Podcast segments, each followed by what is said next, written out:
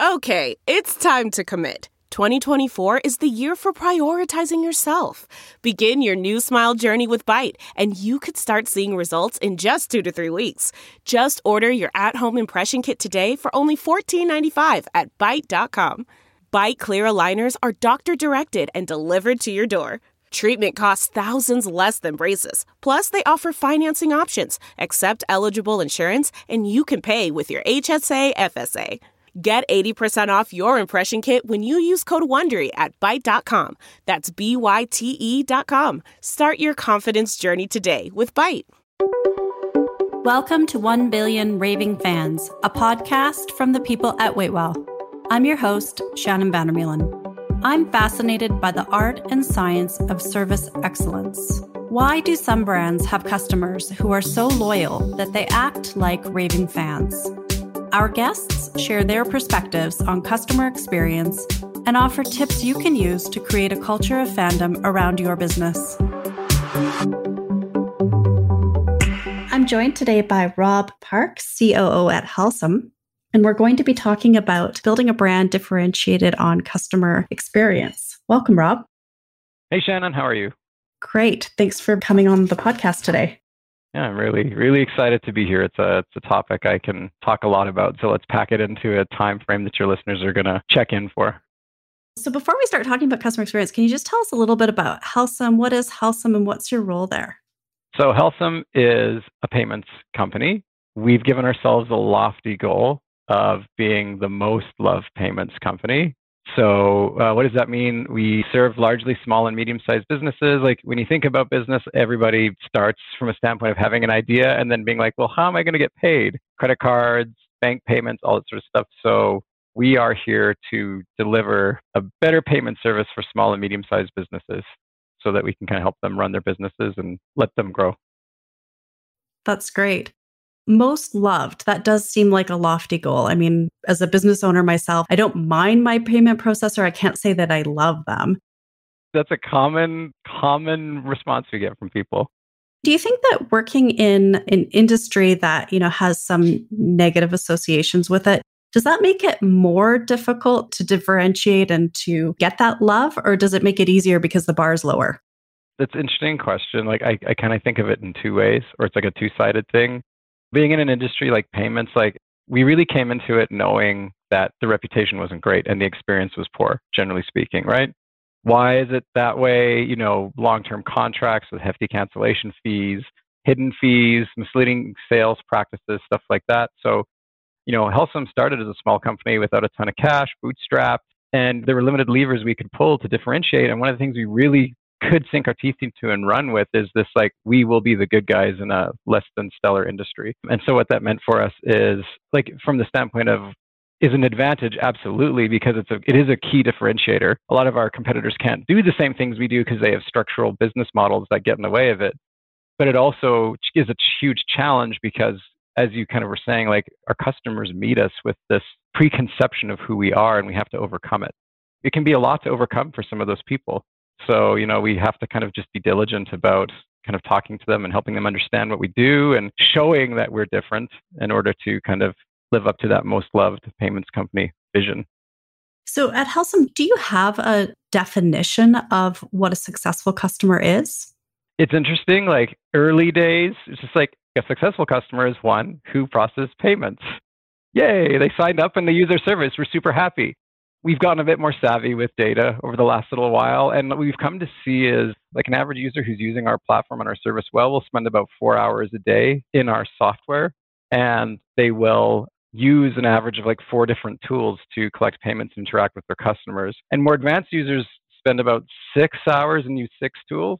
So I think from my standpoint, I like to look at those as a little bit more of an indicator of a successful customer because it just says to me they're actually like in the system using the tools and the software to really run their business.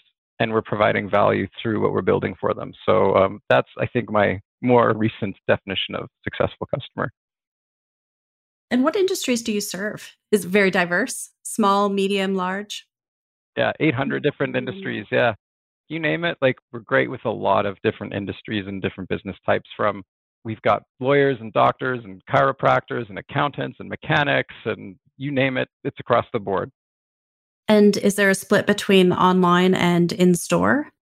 It's interesting. Like that split used to be more visible, I would say. The nice thing about our platform is it's what we call omni channel or omni commerce, right? So compared to a lot of places where they have split systems to run online and in person, our system does it all in one. So it kind of blends the whole experience together. And what we've seen because of that is like when businesses had to pivot for COVID and that payment activity went from being more in person to more online, we were able to handle that quite well. And the pathways for our customers to adapt to changing times are all there in front of them, ready to go. Okay, so let's talk about culture. I mean, I'm a big believer that it's the foundation of customer experience. You don't have a great customer experience if you don't have a great culture, if the people who are delivering it aren't happy. You know, you're headquartered in Calgary as as am I. How does being in Calgary affect the culture that you have at your company and how you're able to provide customer experience? Yeah, it's an interesting question. Like Calgary is a great, great town. We've got lots of peppy, adventurous people, and you know we hire amazing people into our team. And there's an A plus team right here in the city. Like basically the whole team is in Calgary here. I think when you asked me that question, Calgary obviously has a lot of advantages as an employer, you know, and also as like a lifestyle for your staff as far as the cost of living, that sort of things go. But I think the bigger advantage is just having the entire team work from HQ. Like, you know, we were talking previously and you said you guys didn't outsource and it's like neither do we. And like our entire team is here. And I think what that means is like whenever there's a problem to be solved or a question to be answered, everybody's like together and you can just walk over to the expert and talk to them and get an answer right away versus having that physical separation that I can think bring fatigue to customer experience because the people who are providing like the service and the help can't go talk to the people who build and make the product. So from my standpoint, like the biggest advantage is actually whether it's in Calgary or Airdrie or Edmonton or Vancouver, like having your team together in a significant way that can speed their ability to help your customers and help them in a more complete way, I think is the bigger advantage. Right. It's not the city, it's just being in a city together. What about during COVID? Were you working remotely and did that change the dynamics of the team at all? Yeah, like working remotely, I mean, it's something we had to do to get through a rough time, obviously. I think from the team dynamics standpoint, like there was still like that ability to have very deliberate conversation. Most of them had like pre-existing relationships with each other from when we were in person, so that bond was formed.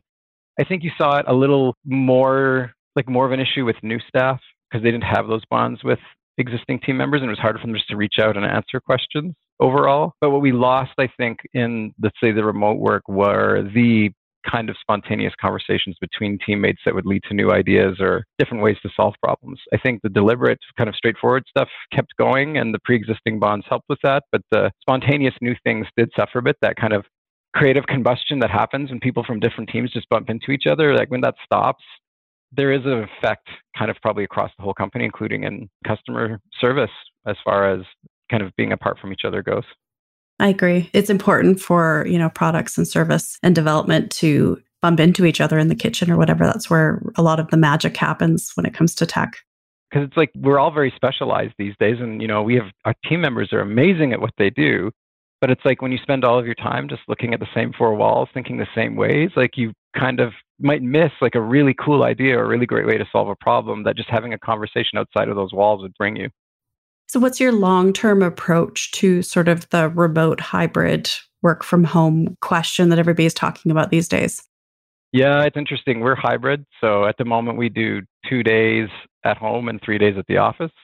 We do it that way for several reasons. Not to say that's like how we think about it always. I mean, you know, our business will be different in a year or two years from now. And as a company scales, the demands on the team and how the team works together changes. But at the moment, like we we have a very like a, a, team of juniors. We love hiring juniors in the city, giving them opportunity. You know, it's it's just something we've built a company around, and we really support that.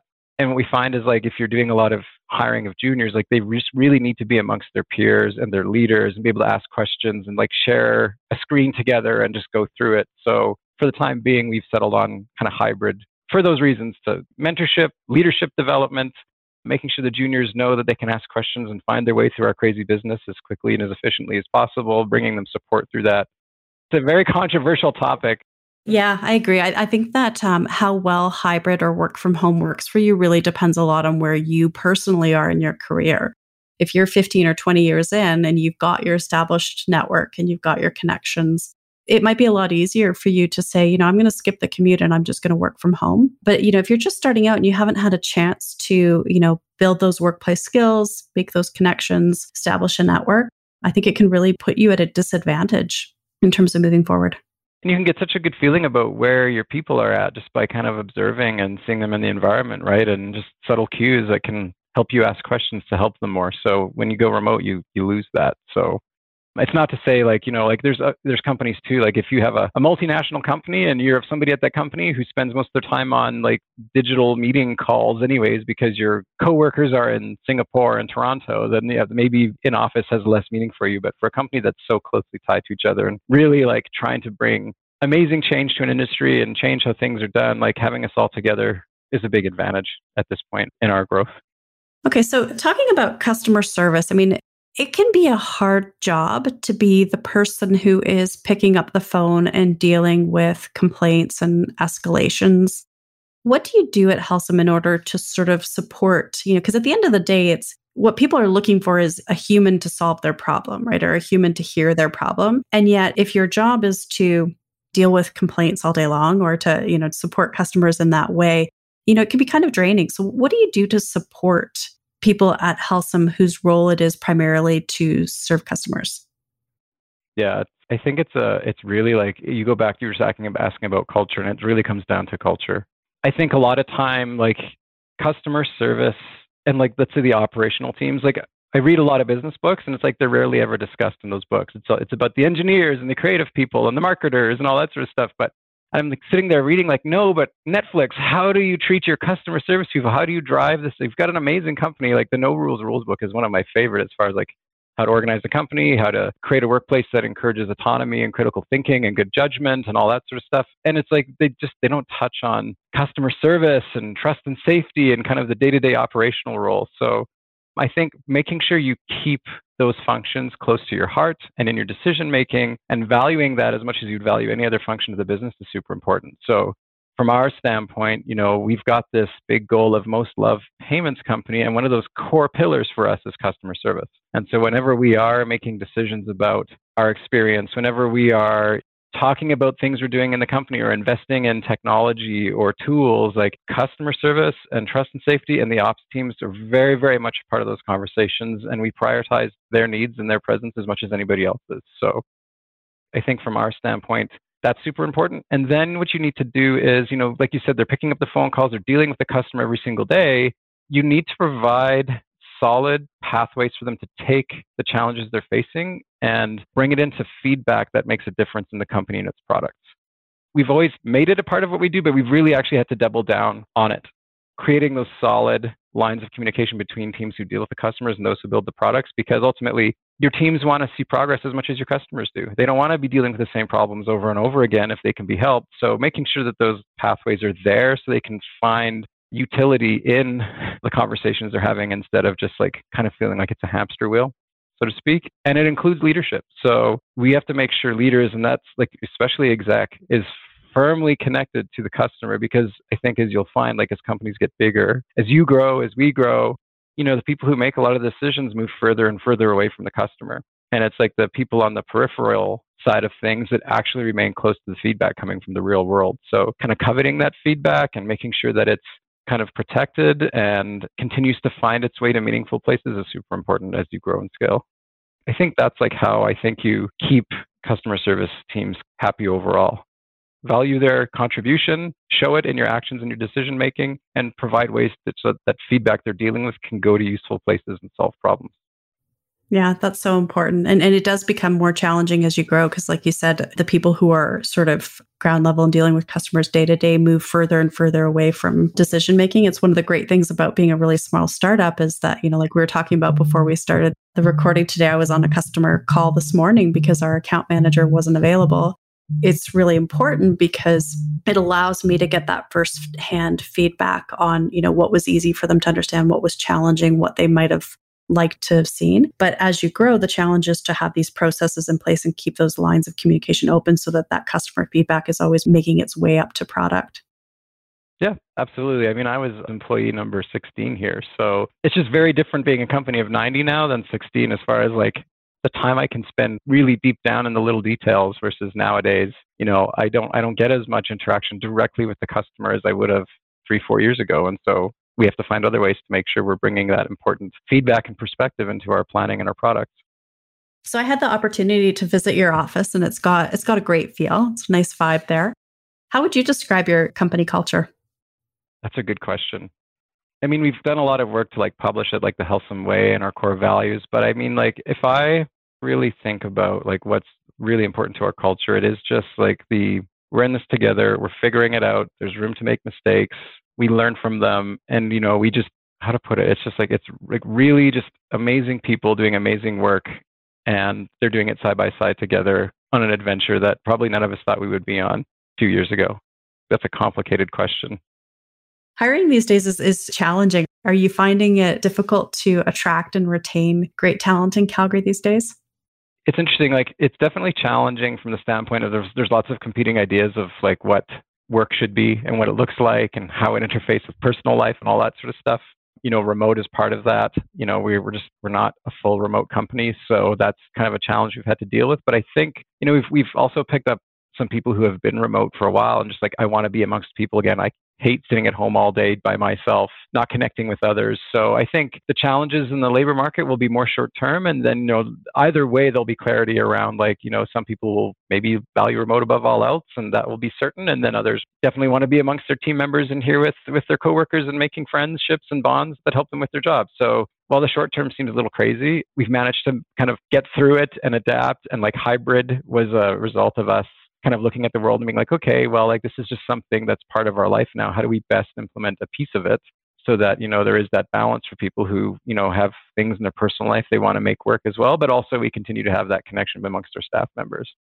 And so we've really found ourselves that way. And since we've found ourselves and we've been like able to be really clear about who and what we are, I think our hiring's actually improved because we just can be very focused on like showing potential people who want to join us like exactly what it's like to work here and they can make a solid decision and you know going forward that'll bring more stability to the team than there has been probably in the last last few months tech in calgary right now is just exploding and there's so much exciting things happening and then of course there have been a lot of big announcements lately about you know larger players coming in and and I hear people in tech talking about it from the point of view of, you know, oh, it's just going to get more challenging to bring really great people in. But it, I think that, like you said, there's a short term and then there's a long term. And the short term, yeah, that might be a little bit true. But I think in the long term, what happens is that we're building an ecosystem here and we're telling the world that Calgary is a great place to live if you want to work for, you know, innovative tech companies. And in the long term, that just means more people, more opportunity.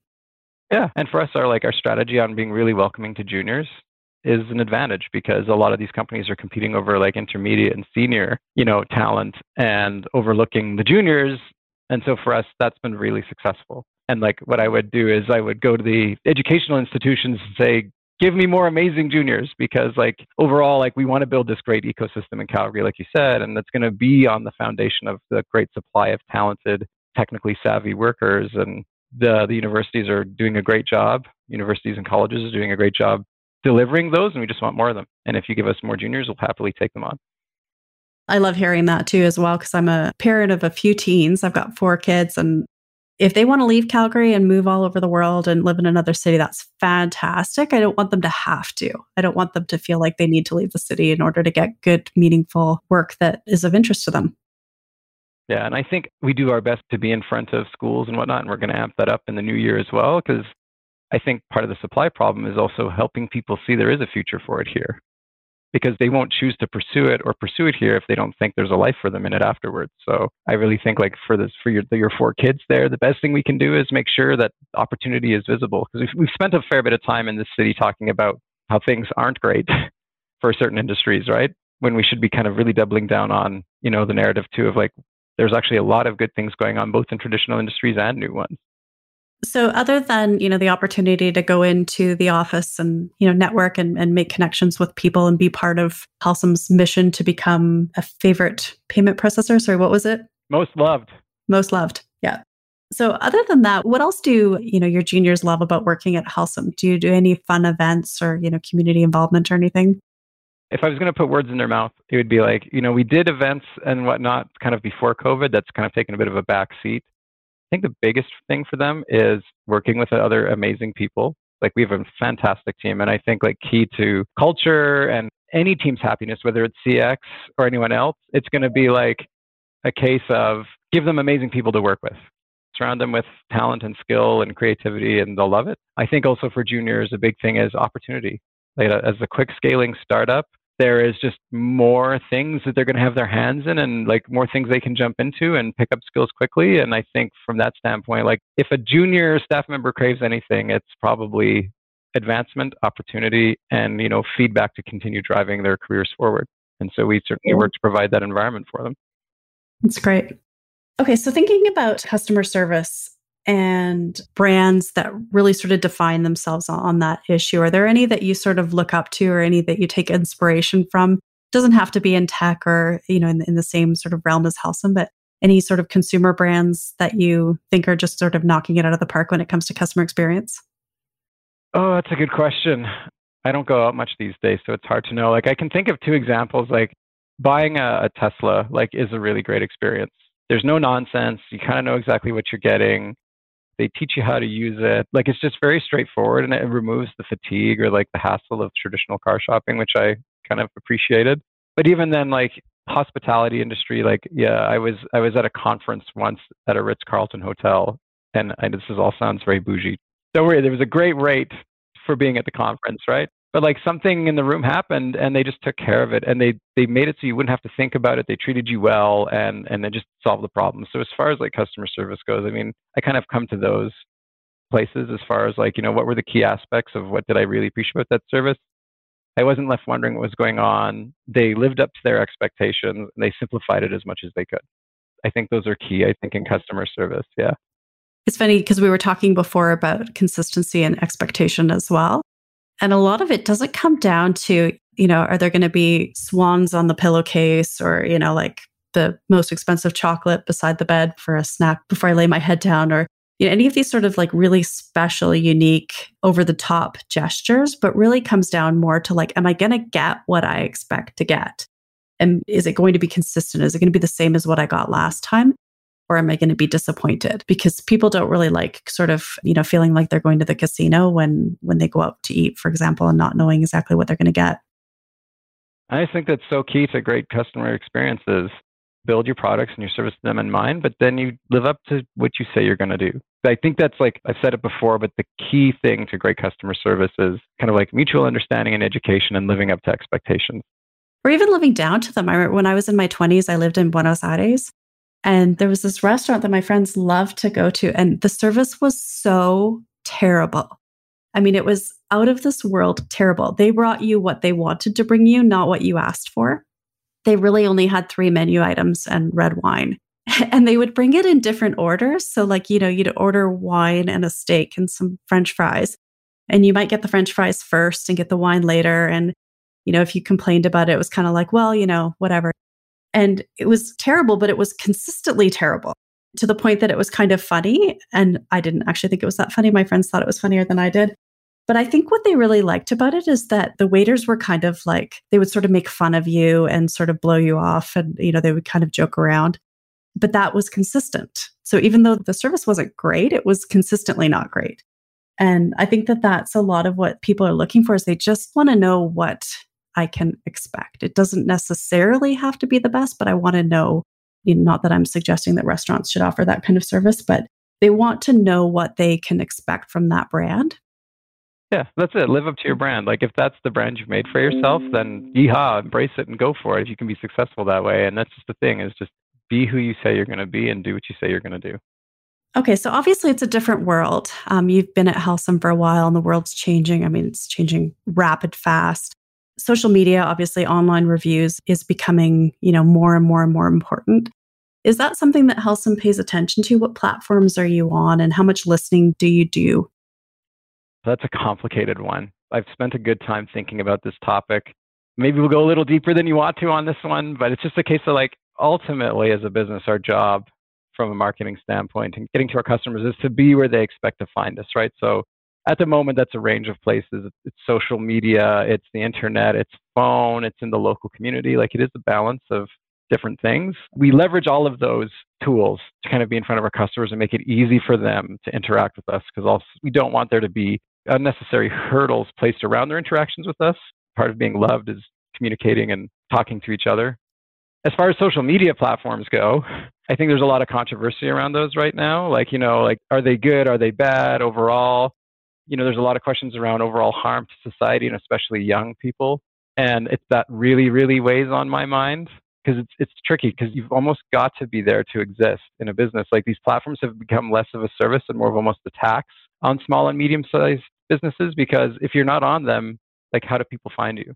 And there's there's not a lot of competition in the services. So like you're kind of forced to go to these big players and pay them a bunch of money just so your business can exist and you can get attention. But it comes with this negative externality of like the the harm that it can be doing to young people and other people in society. And so like I was I was looking recently at like Lush getting rid of their social media presence and it's like I admire that in a way because I wish that these channels didn't come with a social cost, like a societal cost on them.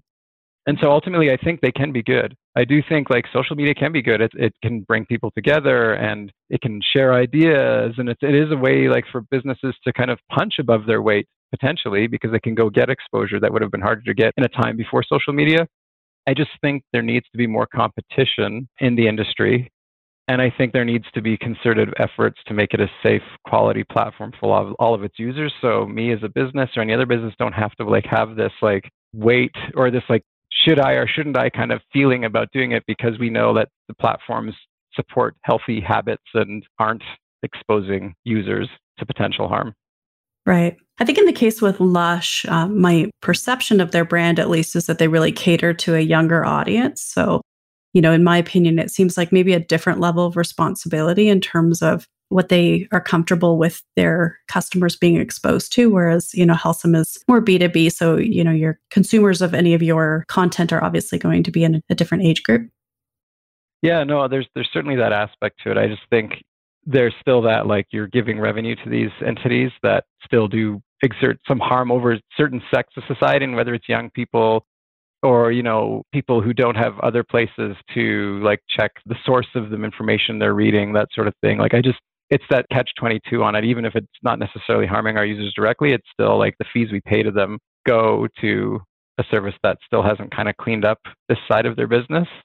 And then it's the competitive side where it's just like it's gotten to the point where like if our small and medium sized business customers want to exist, they kind of have to pay these fees to these one or two big players when, you know, a little bit of competition in the marketplace might bring better costs, better ways forward, and might provide the incentive for these platforms to clean it up because, you know, now they're competing with each other on a on a societal good side as well.